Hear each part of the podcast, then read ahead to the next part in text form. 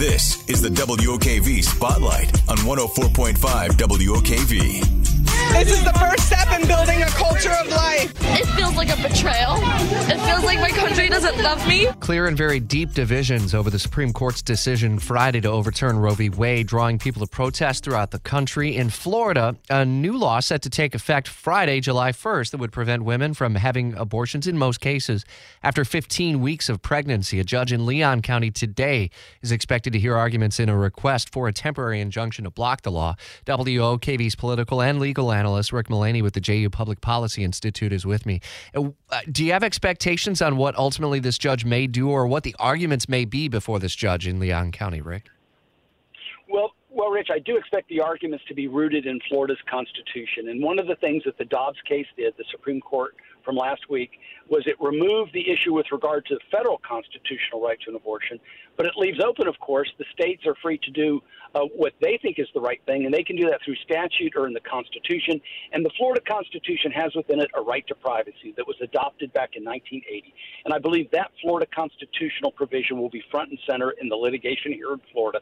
And the claim will be that that right to privacy establishes a Florida constitutional right to an abortion as opposed to a federal constitutional right to an abortion. So you expect that to be litigated this week, and actually you could expect that to be litigated in the weeks and months ahead.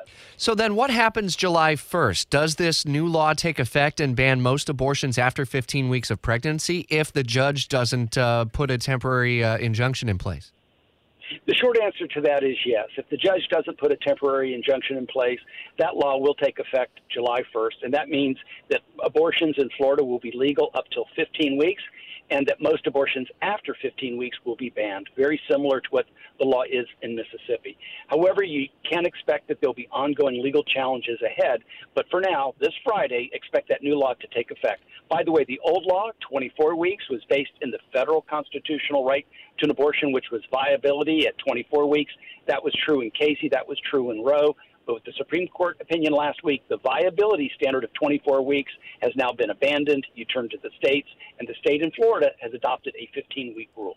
Is this it for Florida, or do you see that uh, there would be efforts going forward in future sessions, maybe even in a special session, to dig deeper into the law and uh, put a, a, an outright ban? You're already seeing some legislators calling for a special session. I'm not so sure if that's going to happen. I expect that you'll see some legislators in the, in the Florida legislature seeking to become even more restrictive. About 26 states around the country, of course, are adopting more restrictive laws, and by more respect, restrictive, I mean less than the 24 week viability test. Some are at 15 weeks, some you've seen at six weeks, like Texas and some other states. Here in Florida, I do think you're going to see an effort to maybe restrict it even beyond the 15 weeks, but we're going to have to wait for that legislative session.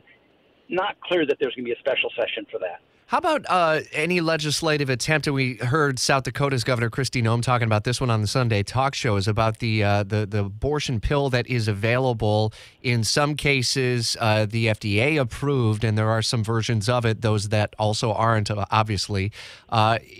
Do you see an effort in Florida to try to legislate or regulate uh, in a, a, woman's ability to obtain that legally? And is that another battleground legally that goes forward? It is going to be a bit of a battleground. That's going to have to be worked out ahead. Already, Merrick Garland and the Justice Department has indicated they're going to protect that option and protect that as a legal right for women. We're going to have to see on a state by state basis what that legislation looks like. Certainly, from a technology standpoint and from a change standpoint, more and more, more than half uh, of, of legal abortions, by the way, are, are utilizing this sort of new this bill. So that is one of those issues that's going to have to be addressed uh, in the weeks ahead in legislatures around the country, but also expect the Justice Department to play a role in that. Do you envision a day going forward and maybe even soon where women are traveling uh, across state lines in the southeast United States? And if they are fleeing Florida, where are they seeking refuge?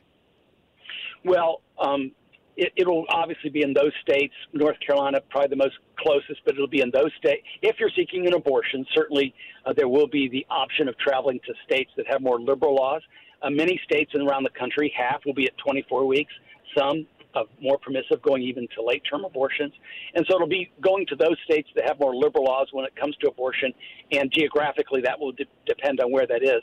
I do think, however, the notion that that that right to movement will be restricted is unfounded. That's not the case. There is that right to interstate travel, and women, of course, will be free to travel to other states where the laws are more liberal. Are there enough votes in the Senate, in the Congress, for uh, codifying any of Roe?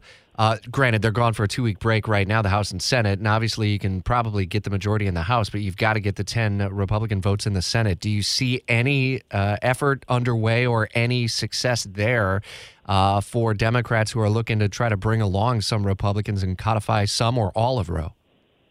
Well, two separate issues. One is, is will there be an effort? Yes. Will there be success? No. Um, highly unlikely you're going to see anything at the federal level in either direction, uh, but particularly with the filibuster in place, that makes it highly likely that there will be a deadlock when it comes to, to the U.S. Senate. And you're not going to be able to implement either a ban nor are you going to be able to implement something more liberal. So, although there'll be some discussion and there'll be some advocacy, and there will be, as you mentioned, Rich, some effort, highly, highly unlikely, very doubtful that you're going to see legislation at the federal level. It's been a couple of days since the news set in. What are you thinking? Um, I do think that um, Dobbs did not resolve the issue. It simply shifted the discussion. It shifted the discussion to policymakers. It shifted the discussion to legislative bodies. Um, this issue is not going away. Some people are talking about the potential impact on the midterms. I do think it can have a potential impact on the midterms. I'm not sure what it is. But quite frankly, I think it have an impact far beyond that into 2024 and the presidential election and the election in 2024, and quite frankly, for years to come. For the last half century, this has been an area of sharp disagreement, understandably so, because passions are strong on both sides. On the one hand, women's rights, women's autonomy, women's equality, articulated very well by many. On the other hand, the interest in fetal life and the interest of the unborn, passionate on that side also. The court in Roe and Casey tried to strike a balance at 24 weeks, but the U.S. Supreme Court said that is not the job of the court to draw that line. That is for policymakers. So now we shift from the legal arena to the policy arena and legislatures around the country. Always value your insight. WOKV political and legal analyst Rick Mullaney from the JU Public Policy Institute. Uh, certainly not the end of this, just the beginning of the next phase, and we'll follow every step of it. Rick, thanks.